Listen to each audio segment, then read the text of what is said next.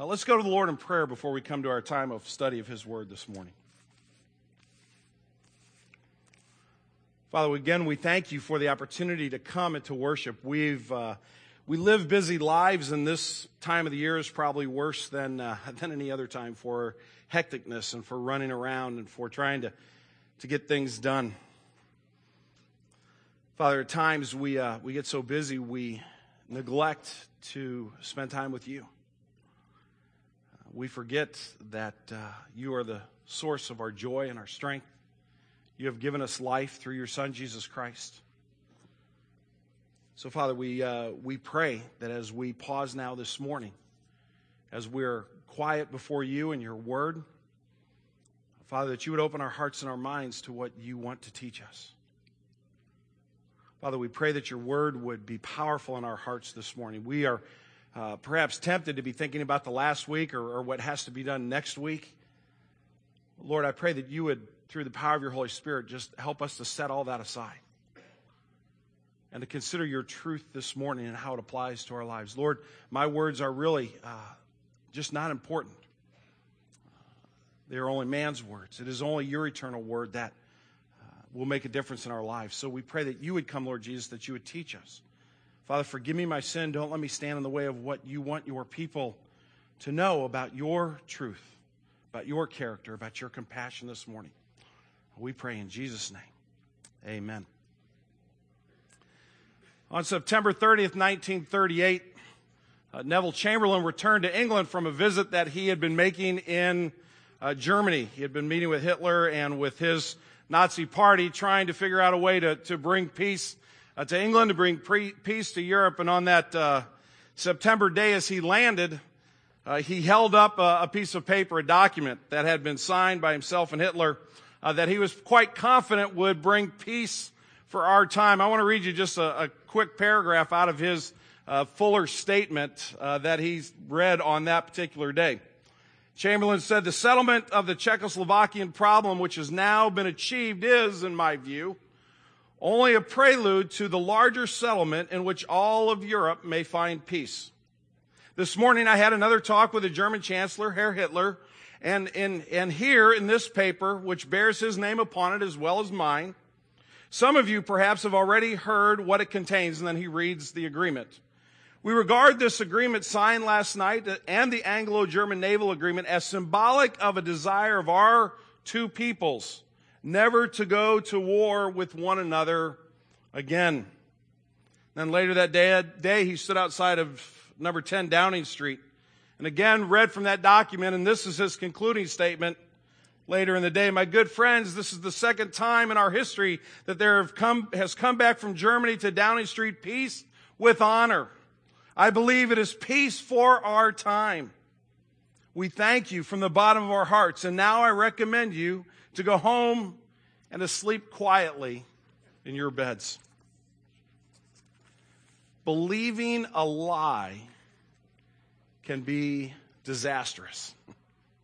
Not just from the context of a global scale, not just in the events of world history, but on a personal level, believing a lie can lead to disaster. Think about if you've ever been in a relation with someone who turned out to be untruthful, who didn't, who didn't uh, be, wasn't forthright with you, covered up the truth, maybe about their past, maybe about their present activities. Remember how your trust was violated and how that was so destructive in that relationship. Think about if you've ever been in a business deal and you were with a partner that you thought you could trust or you were with a company that you thought cared about you only to find that you'd been shown to the door or in some way you'd been swindled. Believing a lie is costly.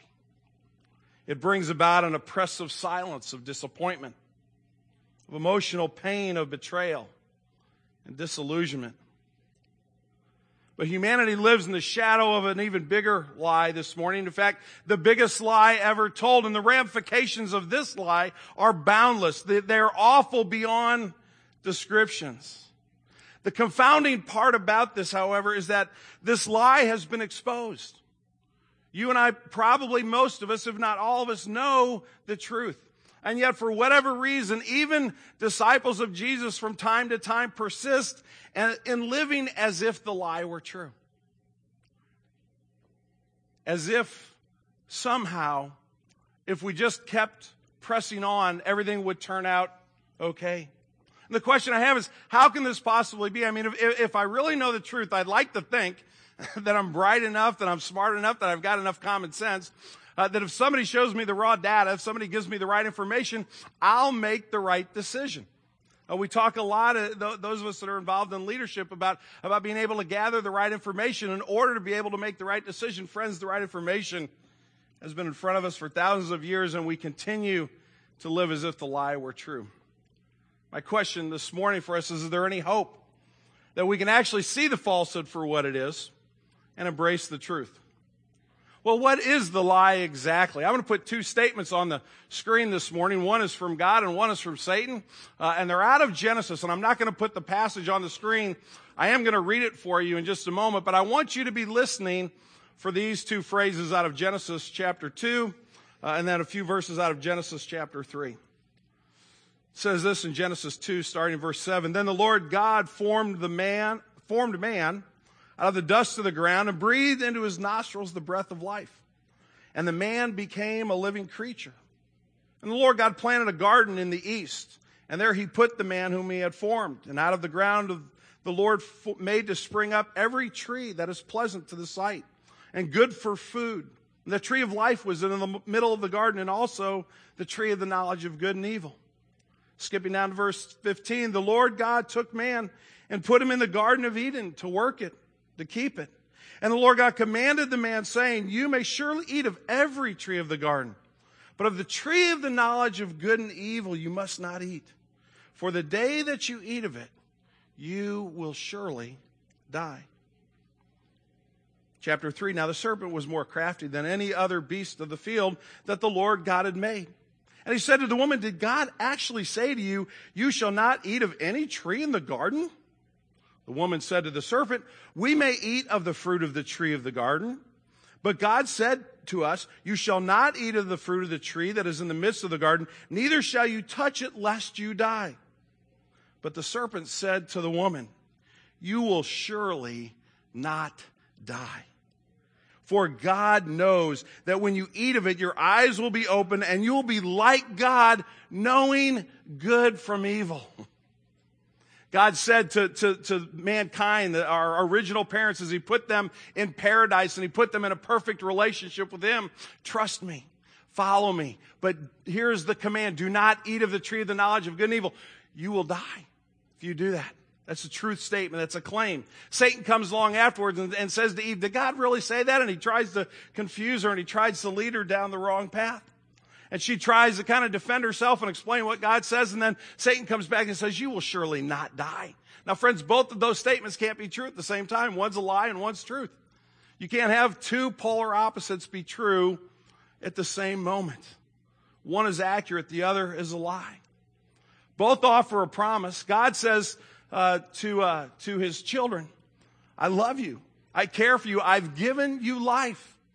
Follow me, trust me in this command, and we will live in fellowship and in harmony together. Satan says God is mean spirited. He doesn't really care about you. He's oppressing you. He's denying you the glory that you deserve. Rebel. Throw off your shackles and live. I would suggest that uh, W.E. Henley's poem Invictus speaks to this idea of uh, getting God out of your life and becoming God to yourself. He writes in his four refrain brief poem, out of the night that covers me black as the pit from pole to pole. I thank whatever gods may be for my unconquerable soul. In the fell clutch of circumstance, I have not winced nor cried aloud under the bludgeoning of chance. My head is bloody, but unbowed. Beyond this place of wrath and tears looms but the horror of the shade. And yet the menace of the years finds and shall find me unafraid. It matters not how straight the gate, how charged with punishments the scroll. I am the master of my fate. I am the captain of my soul. The lie says you don't need God.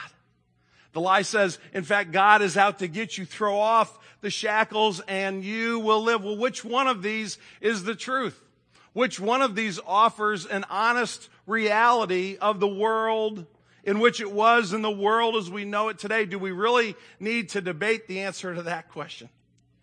History is rife with the fact that God spoke the truth and Satan was the liar. If we look at the world around us, if you, if you look at, and we're going to come back to, uh, to Chamberlain's situation, we're talking a little bit about uh, Churchill and the Germans, and we're going to kind of touch on that as we go through the sermon. But not, you don't have to just go to the 20th century. You can go to ancient history. You can see where death has affected mankind ever since that fateful day in the garden. God was true to his word. God was the one that offered the reality, and we don't need a study in history to know that, that that's accurate. I was look, listening to the news earlier this week, and, and maybe you uh, have followed this story a bit, and I haven't looked at it in the last 24 hours. I don't know if anything's changed, but the, the three young Skelton brothers up in that small town in Michigan who've disappeared. They haven't, I don't know if they found them yet. As of yesterday afternoon, they hadn't found them, and who's been arrested? Their father. How do you live in a world where there's a really good chance that a father murdered his children? And think that God is trying to oppress us and harm us, and He isn't speaking the truth into our lives. Friends, it is undebatable whether you believe in the existence of God or you don't believe in the existence of God, whether you, whether you trust Jesus or you, or you don't want to have anything to do with Jesus and you're here because a friend bought you and you just wanted to be polite to them this morning. The facts are is we live in a broken world that is filled with death and man has not and cannot and will not find a solution to that problem. Paul puts it this way in Romans chapter 5, which we're going to get, we're going to get back to our study in Romans the first of the year answer the question, who was honest, Satan or God? Paul just looks at the world around him and, and understands the truth. Therefore, just as sin came into the world, sin being uh, me saying, I don't need God, I don't want God. If you want a definition for sin, it, it's about that simple. It came into the world through one man and death through sin. And so death has spread to all men because all have sinned.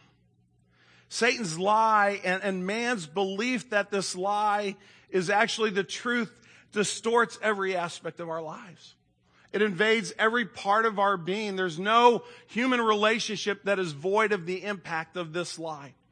Jesus, when he, when he came to earth, you know, I, a lot of times people say to me, and I've thought this myself too, you know, if I had just been here when Jesus was here physically, you know, if I'd just been able to hang out with him, you know, kind of walk around the Sea of Galilee and watch all the fish get caught and watch the, the, the lame people stand up and walk and, and maybe be in the crowd that got fed, you know, the, the loaves and the fishes and the 5,000. Maybe I had a friend who was sick and Jesus, you know, maybe I had a blind friend and my blind friend was healed. If I had just seen all that, if I had just been there, then I would certainly have believed in Jesus. I, the lie would not have distorted, distorted my perception of him. John chapter 8, Jesus is talking to a group of people who have seen all of this and then some. And he says this, why do you not understand what I say? It is because you cannot bear to hear my word. You have your father, the devil. By the way, he's talking to a bunch of pastors. He's talking to a bunch of preachers in this conversation, okay? He's not talking to, to common folk. He's talking to guys who are theologically trained, okay? You are of your father, the devil. And your will is to do your father's desires. He was a murderer from the beginning. It has nothing to do with the truth because there is no truth in him. When he lies, he speaks out of his own character, for he is a liar and the father of lies. You play that out into every aspect of your life, and it's true. That this believing this lie, believing that we should, we would be better off apart from God, we can actually become a God our, ourselves. We can be the master of our, of our faith, the captain of our, of our soul. It harms and it infiltrates everything, our relationships our health, our intellect, our ability to think, our, our ability to determine priorities, uh, our faith, all of this is impacted. Every one of us is a victim of the lie. And, and, I, and I, I hate to be the one to give you the bad news this morning if you don't already know it, but every one of us is also a perpetrator of the lie. Every time I, I systematically decide, I know what God's word is, but I'm going to go a different way, I perpetuate the lie. Got an argument with Cindy this week. Not, not a big one. And, you know, we're empty nesters now, which is a lot of fun, and we solve stuff a whole lot quicker than we used to. God, God's given us a lot of grace in our lives, and it's, and it's been, this fall has been a lot of fun with, uh, with my bride, just starting to get to know one another again. We got an argument the other day, and I said something really mean to her. I perpetuated the lie. I lived as if God didn't matter. I was in control. I was running things. I was going to be the master. And that happens to every one of us. The question is, is there any hope that this truth can be restored in our lives? Last week, Tom Warner preached a masterful sermon. If you, if you weren't here last Sunday, I wasn't here, but I, I, I listened to it on our podcast, on our website. If you haven't listened to that sermon, you need to listen to it. It's a phenomenal sermon on the question of, of redemption. And Tom said that we can be redeemed from the power of sin. And it's that hope upon which I stand this morning. Let me give you just a few other uh, verses from John. Uh, Jesus is speaking and he says this. He said to the Jews who had believed in him, If you abide in my word, you are truly my disciples. And you will know the truth, and the truth will set you free. Some of us may think that, that, that Harvard came up with that phrase. It's over the, the gate as you go into the, the, the courtyard there at Harvard, but Jesus is actually the author. And he ties it to knowing him. If you abide in my word, if you know my word, my truth, you're my disciples. And that truth will set you free. He also says in John chapter 14, the following. Jesus said to Thomas, who, who said, Lord, where are you going and how can we follow you? Jesus answers and he said, Thomas, I am the way and the truth and the life. No one comes to the Father except through me. Later on, one of the disciples who had been at that dinner, uh, John the Apostle, wrote uh, several years later to some of his friends. He said this Whoever makes a practice of sinning is of the devil, for the devil has been sinning from the beginning. The reason the Son of God appeared was to destroy the works of the devil. There is great promise here, friends. And the promise comes from the one who has been truthful from the beginning. When, when God said to Adam, if you stay in the garden and you, and you follow me and obey me, you will live in paradise, that was true. But sometime later, Adam abandoned that truth for a lie and, when, and God said you would die and that's exactly what happened. And the truth teller is saying to us, I've come to destroy the works of Satan. I've come that you may have life. I've come to show you the truth, to put your faith and your trust in me. And friends, that's what Advent is all about. God restoring truth. God saving us from the ramifications of the lie, which are sin and death and judgment. But I also will be quick to say this. This is truth, but it is a hard truth. It is a confrontational truth because it doesn't say you're okay, I'm okay. God doesn't come and pat us on the head and say, don't worry, you're really a whole lot better off than you think. God comes into our lives and He tells us some very hard things about ourselves and about our character, which quite frankly, we would like to reject. We'd like to think we could pull ourselves up by our own bootstraps. We'd like to think we're good enough that God will like us enough to let us into heaven if there is one. And friends, we continue to shift back into the lie. But God gives us the truth and says there is a Savior, there is a gracious one, but it means that I must admit my error. It means that I must abandon the lie. I must acknowledge my sin, my need for a Savior, and that Jesus is the only means by which I'm going to experience that redemption. I said I was going to come back to the, uh, the question of the beginning of the Second World War and Chamberlain's comments. I'm going to read for you an excerpt out of um, Churchill's speech on October the 5th, five days later. This quote is a little bit longer, but you will get the point as I go through. Churchill is, is listening to Chamberlain say, We've accomplished peace. And this is his response on the floor of Parliament. Uh, excerpts from it. I will begin by saying the most unpopular and most unwelcome thing. I will begin by saying what everybody would like to ignore or forget, but which I must nevertheless state, namely that we have sustained a total and unmitigated defeat and that France has suffered even more than we have. And here he pauses and Lady Astor, who was his political nemesis. And, and on the floor of Parliament, uh, they can shout out during speeches. If you ever, wa- I watch it on the on the political channel every once in a while. It's really cool to watch those guys debate with each other. But at this point, Lady Astor cries out, "Nonsense!" To which Churchill says, "When the noble lady cries nonsense, she could not have heard the Chancellor of the Exchequer admit." In his illuminating and comprehensive speech just now that Herr Hitler has gained in this particular leap forward, in substance, all he set out to gain. We are in the presence of disaster. A disaster of the first magnitude, which has befallen Great Britain and France. Do not let us be, do not let us blind ourselves to that. It must now be accepted that all the countries of Central and Eastern Europe will make the best terms they can with the triumphant Nazi power. The system of alliances in Central Europe, upon which France has relied for her safety, has been swept away, and I can see no means by which it can be reconstituted. In fact, if not in form, it seems to me that all those countries of Middle Europe will one after another be drawn into this vast system of power radiating from Berlin. And I believe that this can be achieved quite smoothly and swiftly and with not necessarily entail firing a single shot.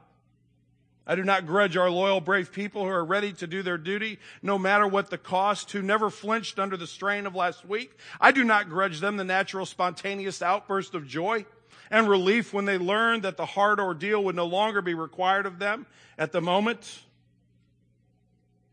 But they should know the truth.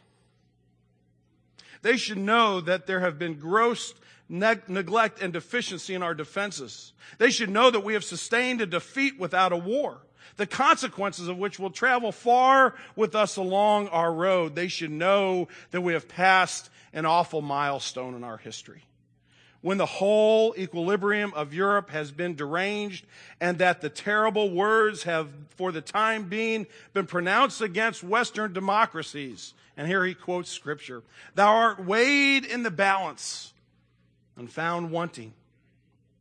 And do not suppose that this is the end. It is only the beginning of the reckoning. This is only the first step, the first foretaste of a bitter cup which will be profited to us year by year, unless by supreme recovery of moral health and marital vigor we arise again to take our stand for freedom as in the olden times. That was a pretty long quote, but it makes the point. Somebody had to stand up and say it. Somebody had to call out what was really going on. And we have two options before us this morning in response to God saying, turn from the lie. Don't believe it. Put your trust and your hope in me. The silence of this lie is deafening, but you can be set free from us. We have two options. The first is we can, we can, we can be the Lady Astors and we can cry out nonsense. And we can bury our head in the sand when confronted with the spiritual truth of our real condition and we continue, and we can continue to live in the lie. Or we can humbly and with joy filled hearts embrace the truth that through Christ Jesus, we can have life freed from the power of the lie. Remember what Jesus said? I'm the way, the truth, and the life. I am your hope. Friends, I know believing the truth can be tough. I know it means admitting I'm a sinner. I don't like to admit I'm a sinner. I'm like you to think that I'm a really, really good guy that never makes mistakes, that never does anything wrong, that's the perfect husband. It's a picture of virtue with his children, that I've never mismanaged any of my money ever, that I've always thought the right things, I've always said the right things. I never make any mistakes, but that would be believing the lie. Believing the truth is tough because I have to admit my need. Like C.S. Lewis said, I, I've come to Christ, but I've come kicking and screaming. Why?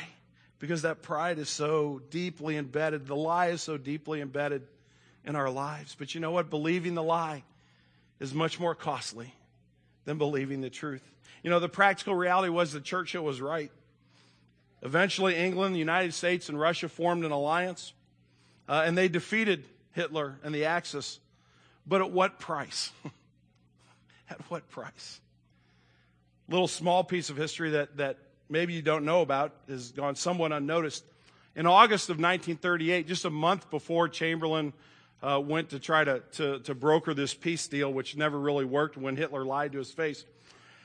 The chief of the staff of the German army, uh, along with the police chief uh, in Berlin and the head of German intelligence, knew that Hitler was planning on invading Czechoslovakia, knew that he was going to thrust the German people into the Second World War, which they could never win and they'd ultimately be defeated. They gathered with a small group of generals and they sent a secret envoy to England And they said, Hitler's going to try to press you to stay out of Europe, but stand firm, be strong, don't give in on this Czechoslovakian issue. Let Hitler know if he makes one move in that direction that you will invade. And our plan is this. We will arrest him the moment he invades Czechoslovakia. We have the plan all worked out. But the British intelligence system didn't take them seriously. And we can only surmise how many people would have been spared if at that moment they had believed the truth instead of the lie. You see, there's collateral damage when we believe the lie. it doesn't just affect you. You believing the lie and you living out that belief and, and me doing the same impacts the people around us. It causes damage in our family relationships, it causes damage in the way we interact with one another. It separates us from our God. It, it, makes us as orphans instead of children. And Tom talked so beautifully last week about how God has come that we might become the children of God, sons and daughters of God. We, we may be hurt our pride a bit by embracing the truth, but denying God's grace, we harm ourselves and others. A willful rejection of God leads to willful sin, and that brings great harm. But conversely, friends, this morning, there's good news that believing the truth brings life.